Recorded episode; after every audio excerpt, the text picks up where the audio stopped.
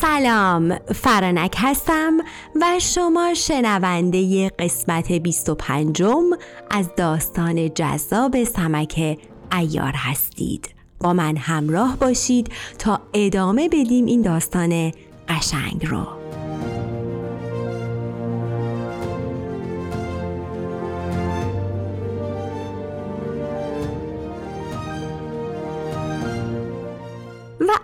راوی داستان چنین می‌گوید که وقتی قطور، قطران، سیلم و مهران وزیر از بند رهایی یافتند و آنها را از دره بغرایی بردند خورشید شاه امر کرد که به فقفور شاه نامه بنویسند و در آن نوشت که ای شاه در اینجا مردم بسیاری جمع شده اند و مهران وزیر که شاه او را به کمک ما فرستاد خیانت کرد و این همه آشوب در جهان برپا کرد. او لشکر ماچین را فرا خوانده بود تا در راهی که می آمدند لشکر چین را نابود کنند و خزانه اش را ببرند. خداوند ما را پیروز کرد تا آن راز آشکار شد و ما با آنها درآویختیم و قطور و سیلم و مهران وزیر را گرفتیم. اگرچه تمام لشکری را که برای ما فرستادی کشتند اما ما هم از سپاه دشمن بیشتر از آنها کشتیم و اموال را باز ستاندیم و بیشتر از آنکه در میان کشته شدند اسیر گرفتیم و آنها را سیاست کردیم. وقتی نوبت قطور و سیلم رسید که آنها را نیز گردن بزنیم خیانت مهران وزیر آشکار شد و قطران همه نامه هایی را که وزیر به خط خود نوشته بود نشانمان داد. پس ما آنها را به دره بقرایی فرستادیم اما آنها را با تدبیر و حیله از آنجا بردند. تقدیر خداوند چنین بود. حال باید برای ما کمک بفرستی. چرا که هر روز از ما چین برای دشمن کمک می‌رسد. و اگر چه ما هیچ ترسی از آنها نداریم اما در دل سپاه ما ترس افتاده است. آنگاه خورشید شاه نامه را فرستاد. وقتی نامه نزد فقفور شاه رسید آن را خواند و از مطالبش آگاه شد و کارهای مهران وزیر را دانست. با خود گفت از کارهای او به دل من نیز شک افتاده بود چرا که مهران وزیر حرفش طبق راه و رسم نبود.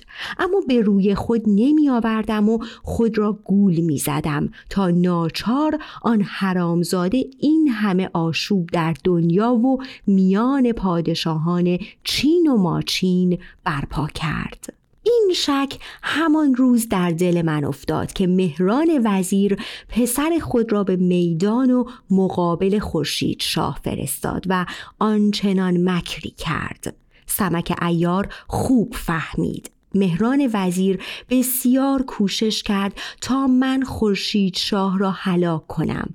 خوب شد که به حرف آن ناکس او را هلاک نکردم و اگرچه من کوشش بسیار کردم اما خداوند او را حفظ کرد و از دست ما رهاند. ما به کار بدی فرمان دادیم اما بخت با او یار بود و خداوند به او پادشاهی داد. حال باید چاره ای اندیشید. بهتر است خودم با سپاهی نزد او بروم و از او بسیار پوزش بخواهم و خودم جواب دشمن را بدهم که این کار از حد گذشته است. همان دم شاکر صاحب قلم را احضار کرد و اوضاع را برایش شهر داد و امر کرد تا او نامه ای به سرزمین های اطراف نوشت و از هر سرزمینی خواست که با عجله سپاهی بفرستد. وقتی نامه ها فرستاده شد از سرزمین تیرورد پهلوان قاورد پنج هزار سوار برگزید و به سوی چین به افتاد. از شهر ارمان آزرجوش با ده هزار سوار و از سرزمینی دیگر ارمنمان با هفت هزار سوار از هر طرف به سوی چین روی کردند. فقفور شاه در گنج ها را باز کرد و هر سپاهی که می رسید آنها را می نواخت و خلعت می داد و اسباب و آلات جنگی و زره هایشان را تأمین می کرد تا اینکه چهل و پنج هزار سوار جمع شدند. آنگاه چند خروار گنج و خزانه آماده کرد و سیصد خروار آلات فراشخانه و زرادخانه و مطبخ و خرگاه تهیه کرد و امر کرد تا بارگاهی از اطلس سرخ به تناب ابریشمی و 24 ستون برای هر طرفش آماده کرد و روزی را تعیین کردند که از شهر بیرون بروند. ناگهان از بیرون شهر صدای دهل و بوغ و تبل بلند شد. به طوری که فقفور شاه بر تخت خود لرزید و از ترس رنگ از رخسارش رفت. گویی در تمام ولایت چین زلزله افتاده بود. تمام عمرای حکومتی از خاص و عام که در آنجا حضور داشتند به یک بار از جا پریدند و گفتند این همه آشوب و قوقا چیست؟ فقفورشاه خدمتکاری به نام نسور داشت از او خواست تا بیرون برود و ببیند که این آشوب برای چیست و از اوضاع با خبر شود نسور خواست به بیرون برود که شخصی نزد فقفور آمد و گفت ای شاه. تمام مردم از خاص و عام بر در و بام آمده و می‌گویند که لشکری گران در اطراف شهر فرود میآیند. فقفور شاه گفت ای نسور ببین که کیستند؟ بیگانه اند یا آشنا؟ برای چه آمده اند؟ از کجا میآیند و به کجا می روند نسور سوار اسب شد و به همراه پنجاه سوار به راه افتاد و از شهر بیرون آمد. به اندازه یک فرسنگ رفتند. تپه ای در پیش بود و آنها از بالا رفتند. به آن سو نگاه کردند. در پشت کوه لشکری فرود می آمد که از صدای دهل و همهمه آنها در جهان زلزله افتاده بود. نسور نگاه کرد و پیشا پیش سپاه پیرمرد نورانی دید که ریش سفیدش تا نافش رسیده و بر استری سوار بود و زرهی مصری پوشیده و دستاری سفید بر سر بسته و پا در رکابی طلایی گذاشته و چتری گوهرنگار که با زینت تمام آن را آراسته بودند و یکی علمی را بالای سر او نگه می داشت به این ترتیب پیش می آمد. نسور در گوشه ای ایستاد تا سپاه مشغول فرود آمدن شدند و بارگاه و خیمه پاسبانی و سراچه و سراپرده و مطبخ می زدند. غروب شده بود. هنوز لشکر فرود می آمدند و جام خانه و محل ذخیره آزوقه می گذاشتند و خیمه برپا می کردند مانند ملخ می آمدند و انتهایی برای آنها نبود. نسور به آنها نگاه کرد و فهمید که آرایش آنها نه از سرزمین چین است و نه از ماچین و نواحی نزدیک. در شگفت مانده بود تا اینکه شب شد. ولی هنوز لشکر همچنان فرود می آمدند. نسور نزد فقفوشاه آمد تعظیم کرد و اوزا را چنین شهر داد. لشکری آمده که اندازه ندارد و ساز و برگ و زینتش طور دیگری است. هر چرا همانطور که دیده بود باز گفت. فخفور در فکر فرو رفت و با خود گفت این لشکریان کیستند؟ از طرف کدام پادشاه آمده اند؟ شاید از طرف شاهزادگانی که دایه آنها را در بند کرده بود و اکنون به سرزمین خود بازگشتند لشکر آورده اند. نمی‌دانم که از کدام سرزمین میآیند و از آنها برای ما چه پیش میآید. تمام شب را در فکر فرو رفته بود تا پرچم شب نگونسار و بیرق روز برافراشته شد. فقفور بر تخت نشست. عمرای حکومتی حاضر شدند و پهلوانانی که از تمام نواحی برای خدمت آمده بودند نیز حضور یافتند. فقفور شاه غمگین به نسور گفت برخیز و به لشکرگاه آنها برو و ببین آن لشکر کیست و از طرف کدام پادشاه و برای چه کاری آمده اند تا ما بدانیم که چه کار باید بکنیم. نسور همان دم برخاست و سوار اسب شد و با دویست سوار آراسته به راه افتاد تا نزدیک لشکرگاه رسید. راوی داستان می‌گوید که هنوز لشکریان متعاقب آنها می آمدند. نسور نگاه کرد و دید که لشکرگاه آنها انتهایی ندارد و بیشتر از دو فرسنگ اردوگاه زده بودند.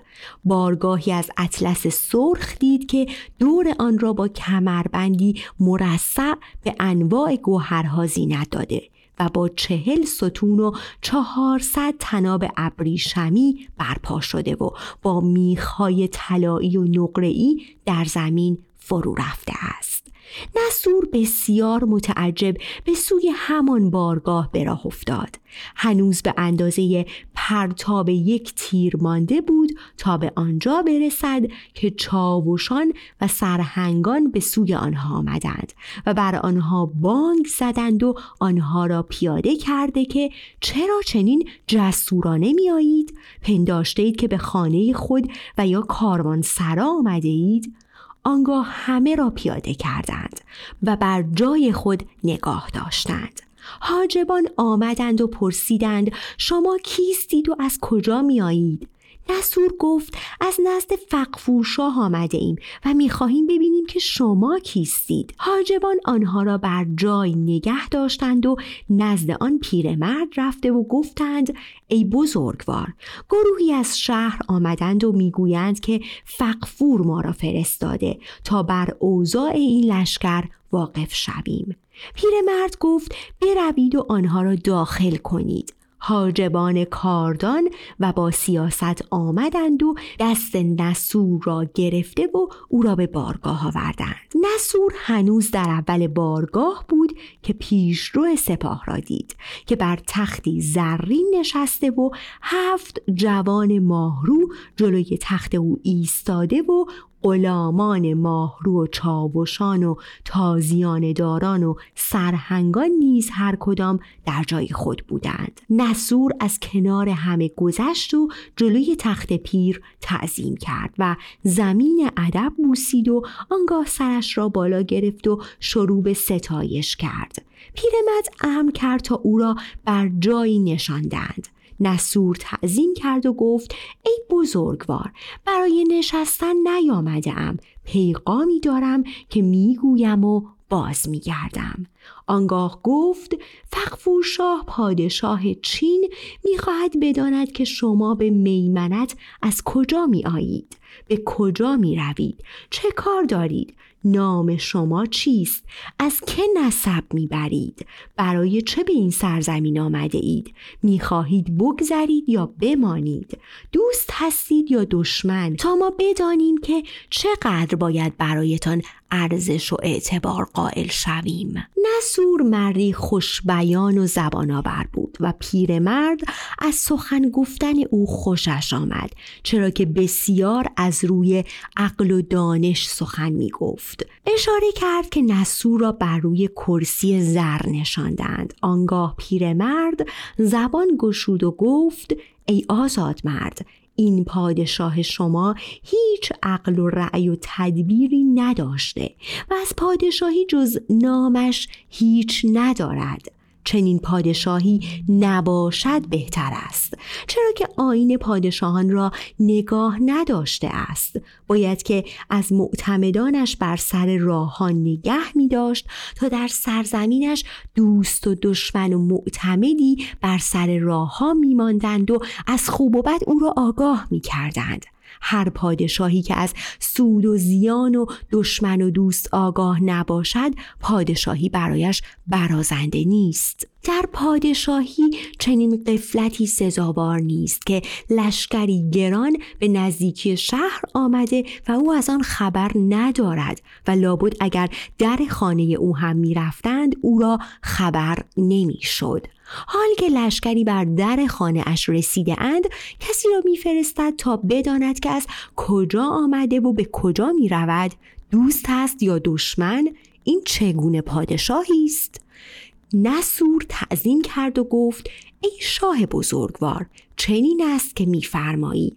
اما علتش این است که فقفور شاه به هیچ وجه کینهای در دل ندارد و تمام این سرزمین از آن اوست. او با عدل و داد کشورش را آبادان نگه می دارد و هرگز قصد سرزمین کسی را نمی کند که دیگران نیز قصد ولایتش را نکنند و در پادشاهیش ایمن است. اگرچه خوب نیست اما چنین شده است. ناگزیر چنین سپاهی به نزدیک شهر رسیده و او خبر ندارد. وقتی صدای تبل جنگ بلند شد در شهر زلزله افتاد. فهمیدیم که سپاهی رسیده است. پیرمرد گفت ما پیامی آورده ایم بدان که ما همگی بنده و خدمتکاران خورشید شاه فرزند مرزبان شاه پادشاه تمام سرزمین حلب و ترکستان و عراق و عراقین و شام و شامات هستیم. مرزبان شاه ما را به این سرزمین و به خدمت فرزند خود خورشید شاه فرستاده است. او به این سرزمین و به خواستگاری دختر فقفور شاه آمده.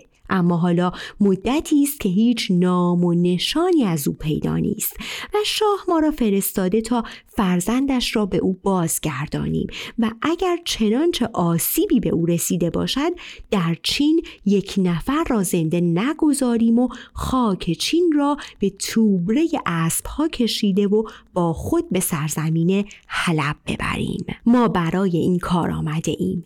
برگرد و همین را به شاه بگو. نسور وقتی چنین شنید شاد شد.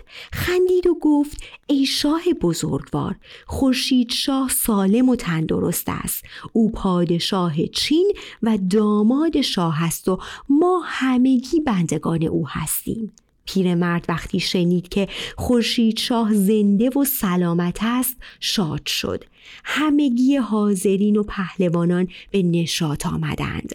آنگاه پیرمرد به نسور گفت برگرد و سلام ما بندگان را به فقفور شاه برسان و به او بگو که ما بندگان خورشید شاه هستیم و خدمتکار فقفور شاه و به فرمان مرزبان شاه با صد و سی هزار سوار از حلب آمده ایم نسور وقتی چنین شنید تعظیم کرد و بازگشت و به سوی شهر به راه افتاد وقتی به دروازه شهر رسید دید که دروازه ها را بسته اند و سربازان بالای دیوارها ایستاده و منجنیق و اراده و توپ ها را آماده می کردند.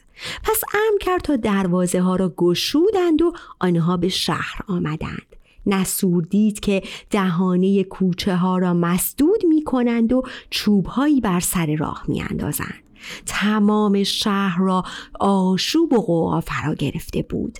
نسور بانگ بر آنان زد که همه را بکنید چوب ها را بردارید کوچه ها دروازه ها را باز کنید آینه ببندید شادی و نشاط کنید که این لشکریانی که به اینجا آمده اند از ما هستند. این را می گفت و می رفت تا به بارگاه رسید. فقفور شاه را دید که از تخت پایین آمده و بر روی زمین نشسته است و تمام عمرای حکومتی نیز غمگین ایستاده اند. برای اینکه آنها گمان می کردند که لشکر بیگانه است و آنها باید جنگ کنند. و چون لشکر ارمنشاه نیز با آنان در جنگ بود در این اندیشه بودند که با لشکر تازه چگونه جنگ کنند. وقتی نسور فقفور شاه را اندوهگین دید گفت ای شاه تا خلعت نگیرم نمی‌گویم. دلت را آسوده بدار که همه چیز به خیر و خوشی است. فخفورشا دستبندی که در دست داشت به او داد. قیمت این دستبند از هزار دینار هم بیشتر بود.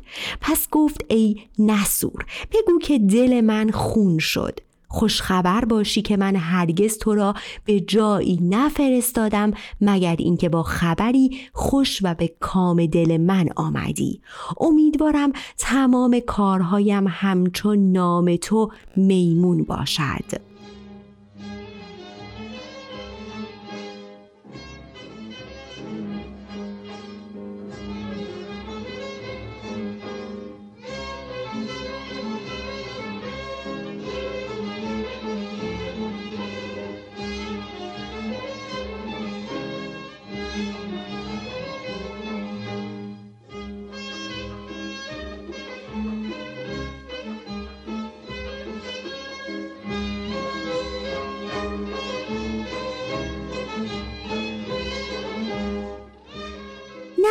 گفت ای شاه بر تخت بنشین و شادی کن که این لشکر مرزبان شاه پادشاه حلب است و همه آنها بنده و بنده زاده و خدمتکاران خورشید شاه هستند و برای خدمت به پادشاه خود آمده اند ای شاه پیشرو آنها پیرمردی با شکوه و نورانی است. اول با چنان هیبت و سیاستی حرف زد که وصفش را نمی‌توان گفت. آنگاه هرچه پیرمرد گفته بود باز گفت. فقفور شاه شاد شد و بر تخت نشست و امر کرد تا منادیان در شهر ندا دادند که ایمن باشید و بدانید که این لشکر از ماست و همه بنده و خدمتکاران داماد و فرزند من خورشید شاه هستند. پس باید که شهر را آزین ببندید. آنگاه به عمرای حکومتی گفت خوب شد که به حرف آن حرامزاده مهران وزیر خورشید شاه را هلاک نکردم وگرنه این سپاه دمار از روزگار ما در می آوردند. حال باید رفت و آن سپاه را دید تا ببینیم که فرمانده آنها کیست. آنگاه امر کرد تا در گنج ها را گشودند و طلای فراوان آوردند و تباخان شهر را حاضر کرد و ترتیب یک مهمانی را داد. منادیان همچنان در شهر جار می‌زدند که شهر را بیارایید که روز جنگ نیست. هر کس کاری بکند مزدش را می‌گیرد و هر کس چیزی دارد بفروشد و بهای آن را بگیرد. کسی با کسی کاری ندارد و همچنان جار می‌زدند و مردم نیز مشغول انجام کارها شدند. فقفور در دم برخواست و دو هزار تن از خواص و پهلوانان لشکر را آراست و به اتفاق آنها از شهر بیرون آمدند.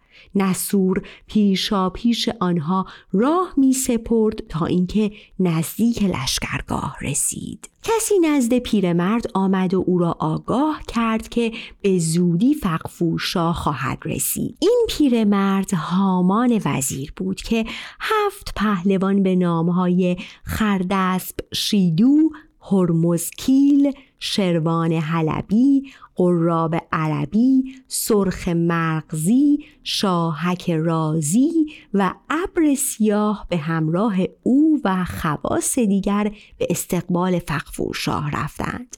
وقتی هامان وزیر فقفور را دید از اسب پیاده شد و تمام پهلوانان نیز به دنبال او پیاده شدند و نزد فقفور شاه آمده تعظیم کردند.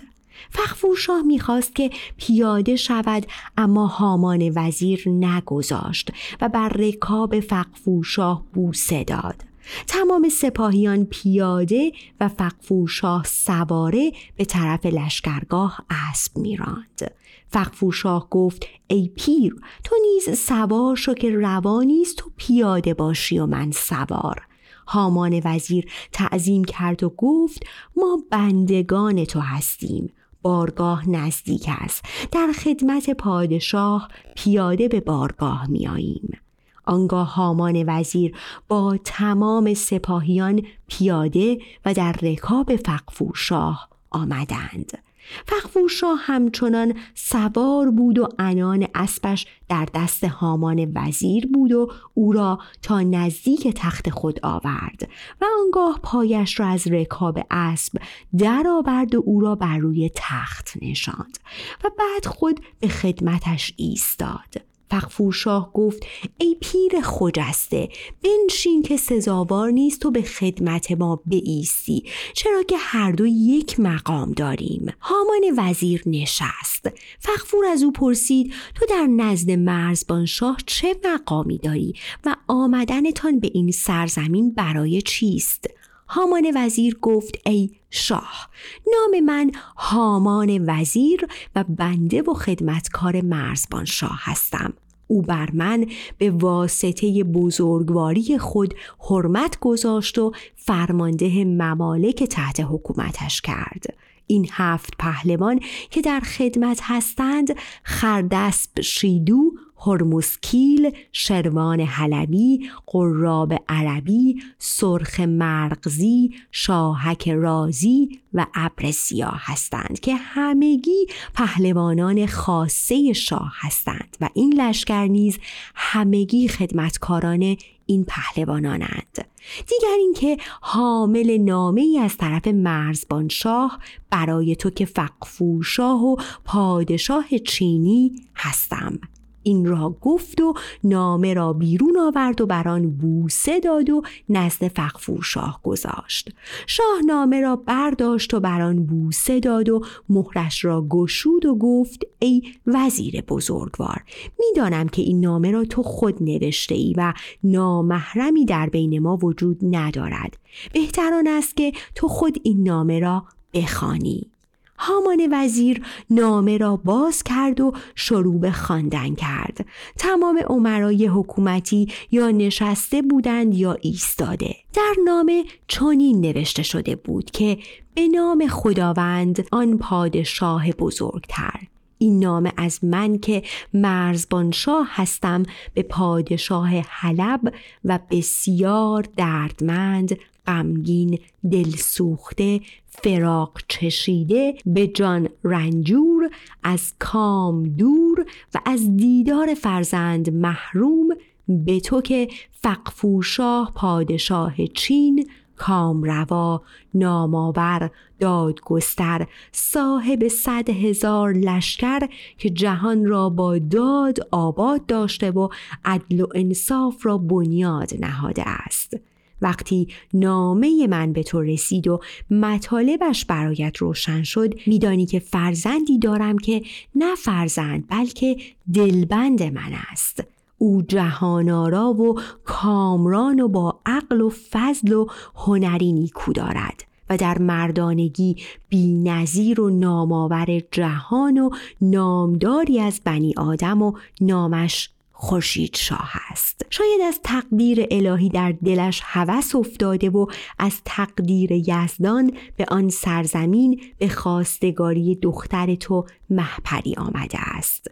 من با راز و نیاز او را از خداوند خواستم. حال مدت سه سال است که او برای رسیدن به کام دلش از من دور شده است و من از فراق او بسیار ملولم و از غم فراقش جهان روشن در نظرم تیره و تار شده و صبر و آرامش از من رمیده است.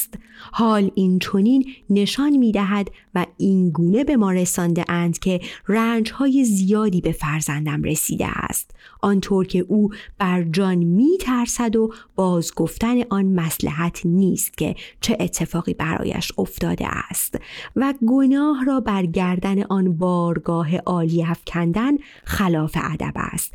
چرا که همه اینها تقدیر الهی بوده است و خداوند هم او را نگاه داشت و او را از کشته شدن و بند و زندان رهانید به ما رساندند که او آواره است و همچون بینام و نشانان در دنیا می گردد.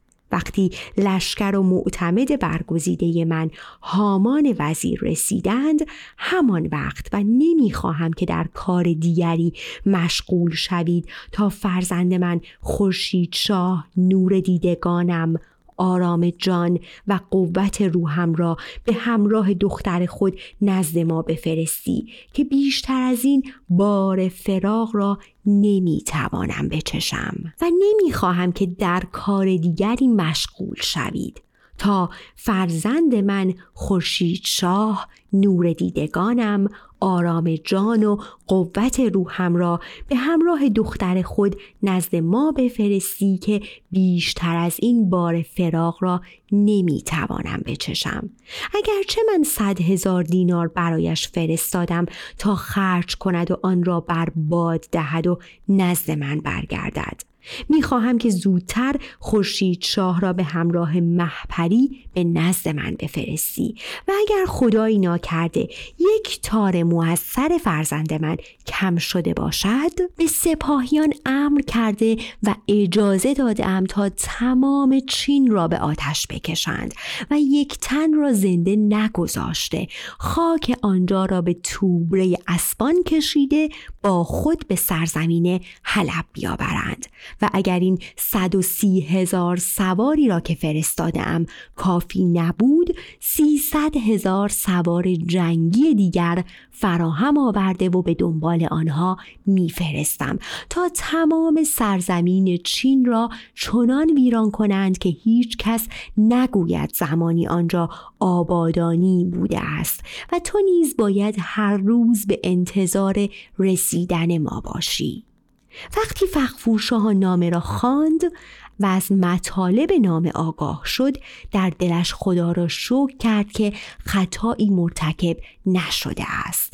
پس رو به سوی هامان وزیر کرد و گفت ای معتمد و برگزیده و خزانه دار برادر عزیزم مرزبان شاه. او چرا باید این همه گله بکند و به جهت فرزندش خورشید شاه این همه حرفهای زشت بزند؟ خدا نکند که باد گردی بر دامن خورشید شاه بیافشاند خورشید شاه فرزند عزیز و دلبند من و مایه آرامش دل و نور دیدگان من است. ولی لشکری از ماچین به جنگ ما آمده که فرماندهش قزل ملک فرزند ارمنشاه است و او نیز به خاطر محپری آمده تا دختر را به او بدهیم. ما محپری را به قلعه شاهک فرستادیم و خورشید شاه نزد لشکر ماچین رفته و با آنها مشغول نبرد است. هامان وزیر همان دم امر کرد تا بارگاه را برکنند. فقفور گفت ای وزیر بزرگوار کمی توقف کن تا اندکی از رنج راه آسوده شوی و با هم نان و نمکی تازه کنیم و با آمدنت شهر ما را بیارایی و آن را ببینی من نیز لشکری با چهل و پنج هزار سوار آماده کرده ام که به یاری خورشید شاه می روند. هامان وزیر گفت ای شاه مرزبان شاه ما را برای کار دیگری نفرستاده و ما نیامده ایم که در اینجا استراحت کنیم. او امر کرده تا هر جا که خورشید شاه باشد من نیز نزد او باشم. حال او مشغول نبرد است و ما در اینجا به آسایش بنشینیم. روانی است که در فرمان مرزبان شاه تأخیر کنیم که از آسیان خواهیم بود. از اینجا تا نزد خورشید شاه چقدر راه است؟ فخفور گفت شاید 20 فرسنگ راه باشد و در دو روز نمی‌توان به آنجا رفت. هامان وزیر قرار از کف داده بود. پس برخواست و گفت بارگاه را برچینید. او هنوز حرفش را تمام نکرده بود که بارگاه را جمع کردند و سپاه آزم شد. و اما راوی داستان چنین نقل می کند که دلیل آمدن هامان وزیر آن بود که وقتی خورشید شاه سمک، شقال و فرخروز از کوچه سنگی بیرون آمدند و سمک شیرفکن را کشت و او را گرفتند و خورشید شاه فرخروز و شقال پیلزور به خانه زید ایار رفتند خورشید شاه از پنجره جمهور پسر اموی خود را دید. او را فرا خواند و ماجرایش را به او گفت و نامه نوشت و آنچه بر او گذشته بود را شهر داد و در نامه نیز به پدرش خاطر نشان کرد که گنج و لشکری گران به سویش بفرستد و اوضاع را شهر داده بود و نامه را به جمهور سپرده او را فرستاده بود. پس جمهور به حلب رسید و تمام ماجرا را برای مرزبان شاه معلوم کرد و نامه را به او داد. مرزبان شاه وقتی نامه را خواند از اوضاع فرزند با خبر شد. برای خورشید شاه نگران شد و گریه و زاری کرد. پس از هر طرف سپاهیان را فرا خواند و آنها را نواخت و به همراه هامان وزیر فرستاد و همچنان لشکر فرا می‌خواند تا آماده شود و خود نیز به دنبال هامان وزیر برود. و اکنون هامان وزیر با آن سپاه آمده بودند. پس وقتی با لشکر به چین نزدیک شدند و به همراه فقفور به بارگاه آمدند و فقفور این چنین گفت هامان وزیر به راه افتاد تا به خدمت خورشید شاه برود.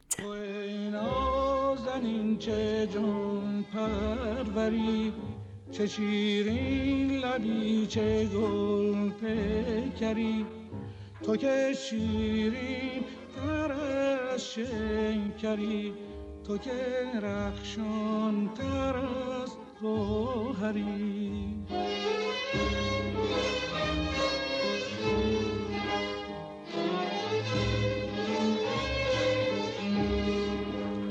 تو که دل به خنده می‌بری مگر راز عاشقان ای پری؟ ندانی ندانی ندانی.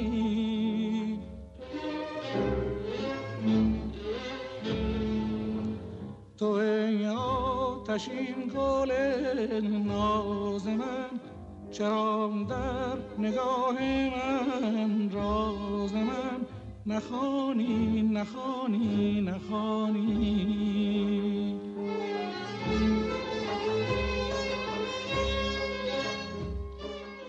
معلف اخبار چنین می‌گوید که وقتی قطران و فرخ روز در آن روز نبرد کردند و هیچ یک بر دیگری پیروز نشد برگشتند و به استراحت پرداختند.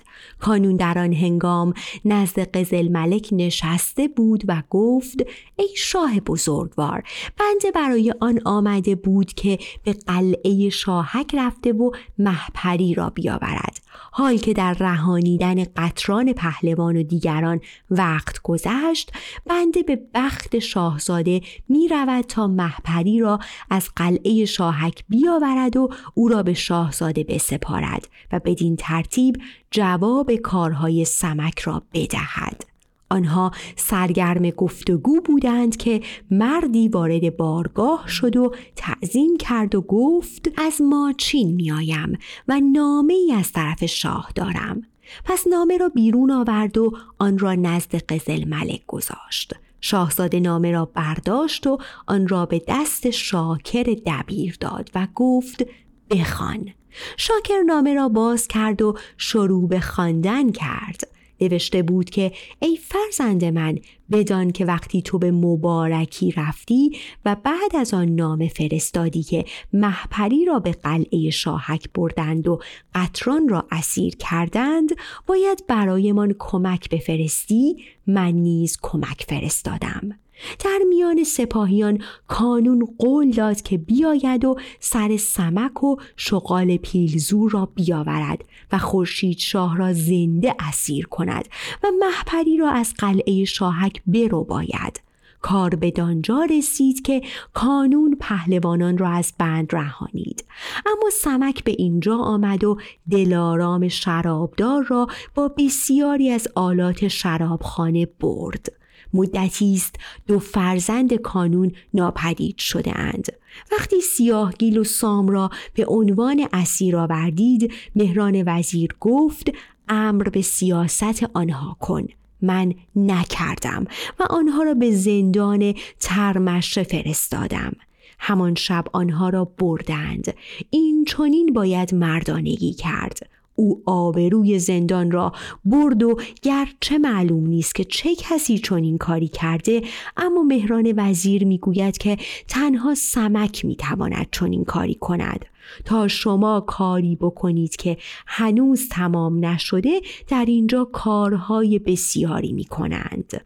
می‌خواستم که آن فرزند از اوضاع آگاه شود و سلام. وقتی شاکر نامه را خواند و کانون ماجرای فرزندانش را شنید به گریه افتاد.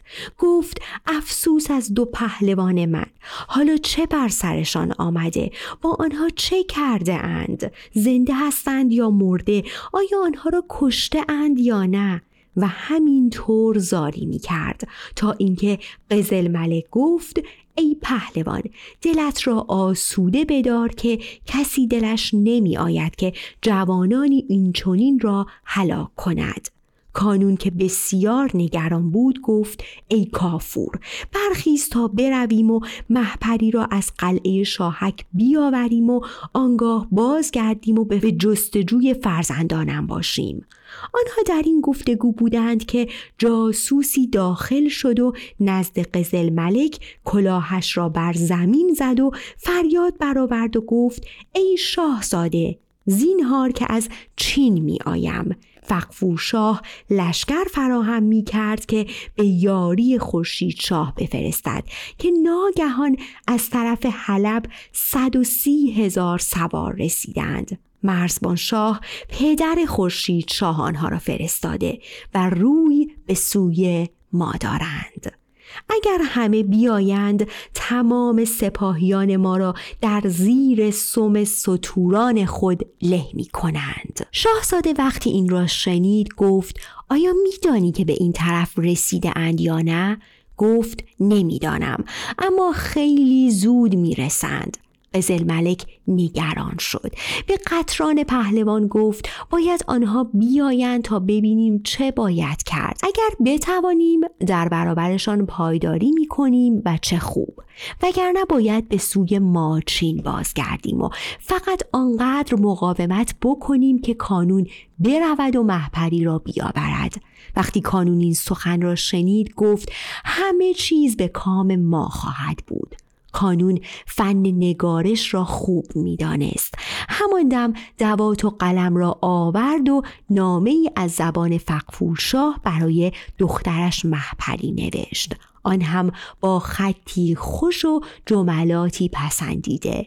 اول نامه را به نام خداوند آغاز کرد و در ادامه نوشت از من که فقفور شاه هستم به دخترم محپری که دختر من و ملکه جهان است.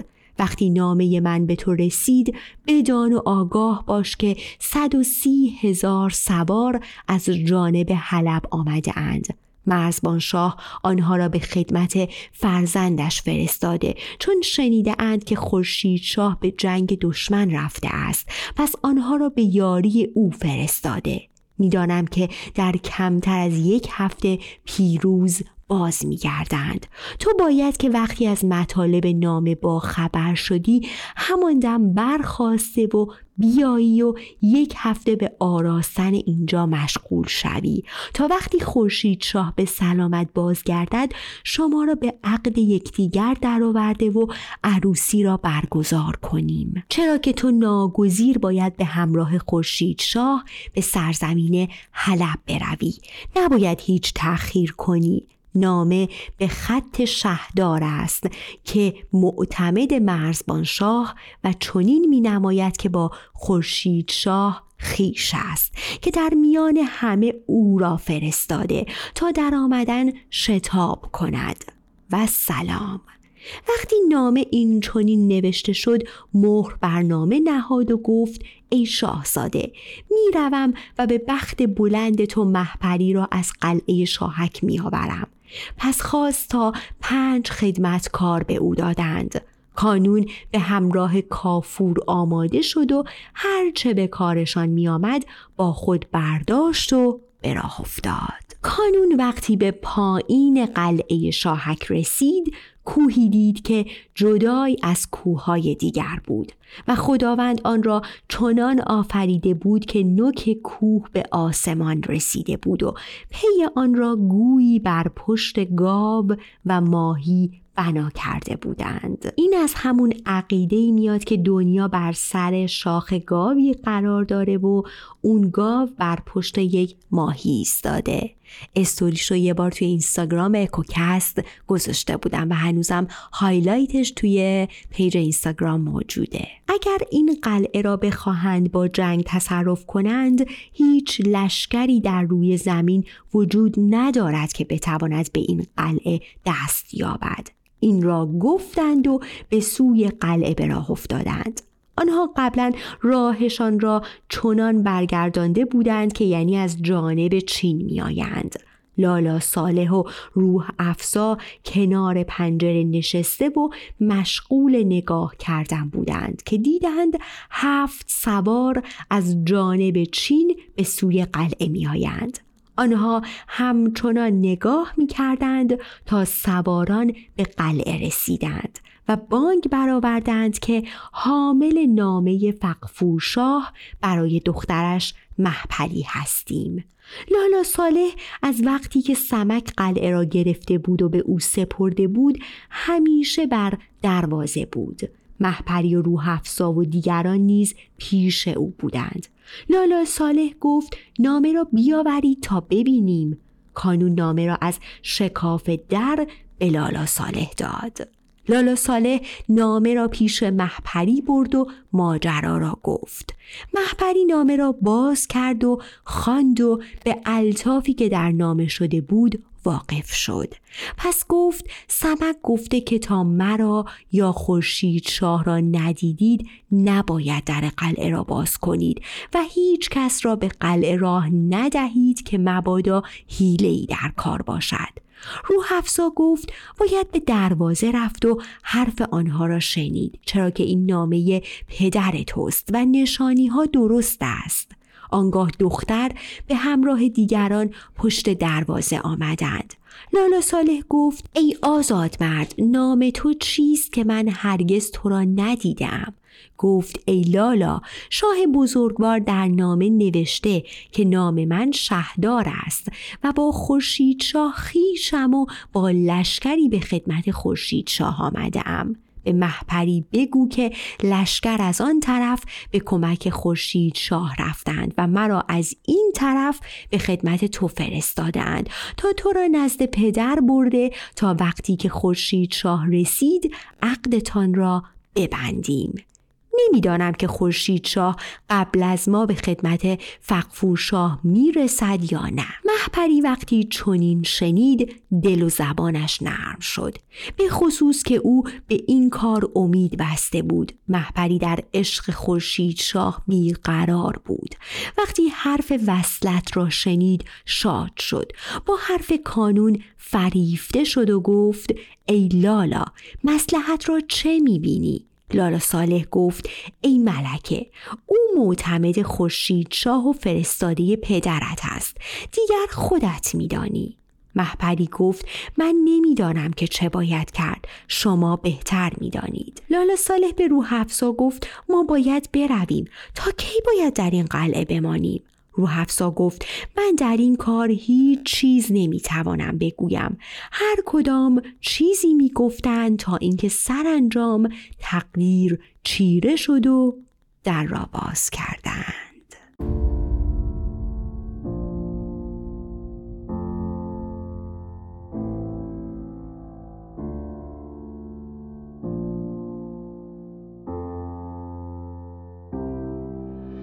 داستان رو تا اینجا نگه می دارم.